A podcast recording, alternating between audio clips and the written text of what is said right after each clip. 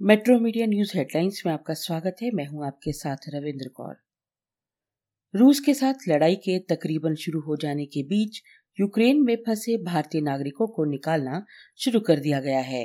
मंगलवार सुबह यूक्रेन रवाना की गई एयर इंडिया की स्पेशल फ़्लाइट ने देर रात दिल्ली के इंदिरा गांधी एयरपोर्ट पर 242 भारतीय छात्रों के साथ लैंड किया। भारत ने इस विशेष अभियान के लिए 200 से ज़्यादा सीटों वाले ड्रीम लाइनर बी सात विमान को तैनात किया है।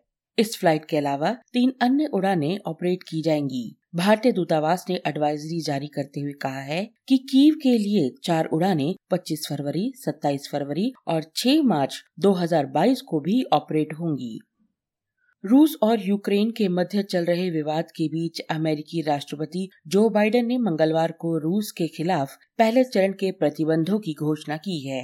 व्हाइट हाउस में अपने संबोधन में उन्होंने कहा कि यूक्रेन पर अगर रूस ने अपनी आक्रामकता जारी रखी तो आगे कठोर दंड का सामना करना पड़ेगा। व्हाइट हाउस ने यूक्रेन में रूस द्वारा लिए गए फैसलों को आक्रमण करार दिया है। अमेरिका के राष्ट्रपति जो बाइडेन ने स्पष्ट किया कि अमेरिका व्यापक वित्तीय प्रतिबंध लगाने का इरादा रखता है। चुनाव आयोग ने कोविड से जुड़ी पाबंदियों में और ढील दी है।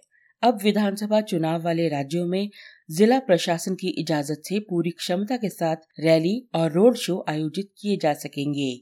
देश में कोरोना के मामलों की संख्या कम होने के साथ ही निर्वाचन आयोग ने रियायत दी है। प्रधानमंत्री नरेंद्र मोदी ने मंगलवार को कहा है कि वर्तमान वैश्विक स्थिति में जब हर जगह उथल पुथल है, ऐसे में भारत को मज़बूत होने की ज़रूरत है। प्रधानमंत्री ने बहराइच के पयागपुर में चुनावी जनसभा को संबोधित करते हुए कहा, आप देख रहे हैं कि इस समय दुनिया में कितनी उथल पुथल मची हुई है। ऐसे में आज भारत का ताकतवर होना भारत और पूरी मानवता के लिए बहुत ज़रूरी है। आज आपका एक एक वोट देश को मजबूती देगा।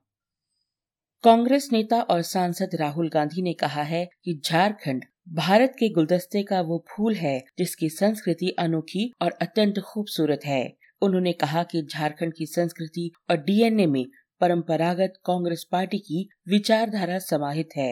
इसकी रक्षा करना कांग्रेस जनों की ज़िम्मेदारी है। राहुल गांधी मंगलवार को गिरिडीह के मधुबन में झारखंड प्रदेश कांग्रेस की तीन दिवसीय कार्यकर्ता चिंतन शिविर को वर्चुअल संबोधित कर रहे थे।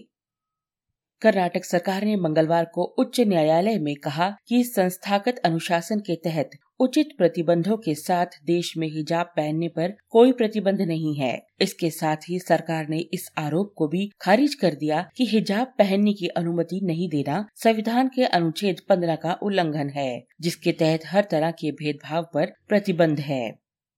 भारतीय महिला क्रिकेट टीम को मेजबान न्यूजीलैंड के हाथों वर्षा बाधित चौथे एक दिवसीय क्रिकेट मुकाबले में भी तिरसठ रनों से करारी हार का सामना करना पड़ा। इसके पहले हुए तीन एक दिवसीय मैचों में भी भारतीय टीम हारी थी। इस प्रकार भारतीय टीम पाँच एक दिवसीय मैचों की इस सीरीज़ में चार शून्य से पीछे हो गई है। रूस और यूक्रेन के बीच बढ़ते तनाव का प्रभाव मुंबई शेयर बाज़ार पर भी पड़ा है। मंगलवार को सप्ताह के दूसरे ही कारोबारी दिन बाज़ार गिरावट के साथ बंद हुआ। बाज़ार में ये गिरावट दुनिया भर के बाजारों से मिले कमज़ोर संकेतों के साथ ही रूस यूक्रेन तनाव के कारण बिकवाली हावी होने के कारण आई है। शुरुआती कारोबार के दौरान ही बाज़ार करीब 1300 अंक नीचे आया, हालाँकि बाद में इसमें कमी आई। दिन भर के कारोबार के बाद 30 शेयरों पर आधारित बीएससी सेंसेक्स तीन अंक नीचे आकर सत्तावन हज़ार तीन सौ दशमलव छह आठ अंक पर बंद हुआ। वहीं 50 शेयरों वाला नेशनल स्टॉक एक्सचेंज का निफ्टी भी एक सौ चौदह दशमलव चार पाँच अंक फिसल कर सत्रह हज़ार बानवे दशमलव दो शून्य अंक पर बंद हुआ। इन खबरों को विस्तार से पढ़ने के लिए आप लॉगिन कर सकते हैं www.metromedia.live.com पर। धन्यवाद।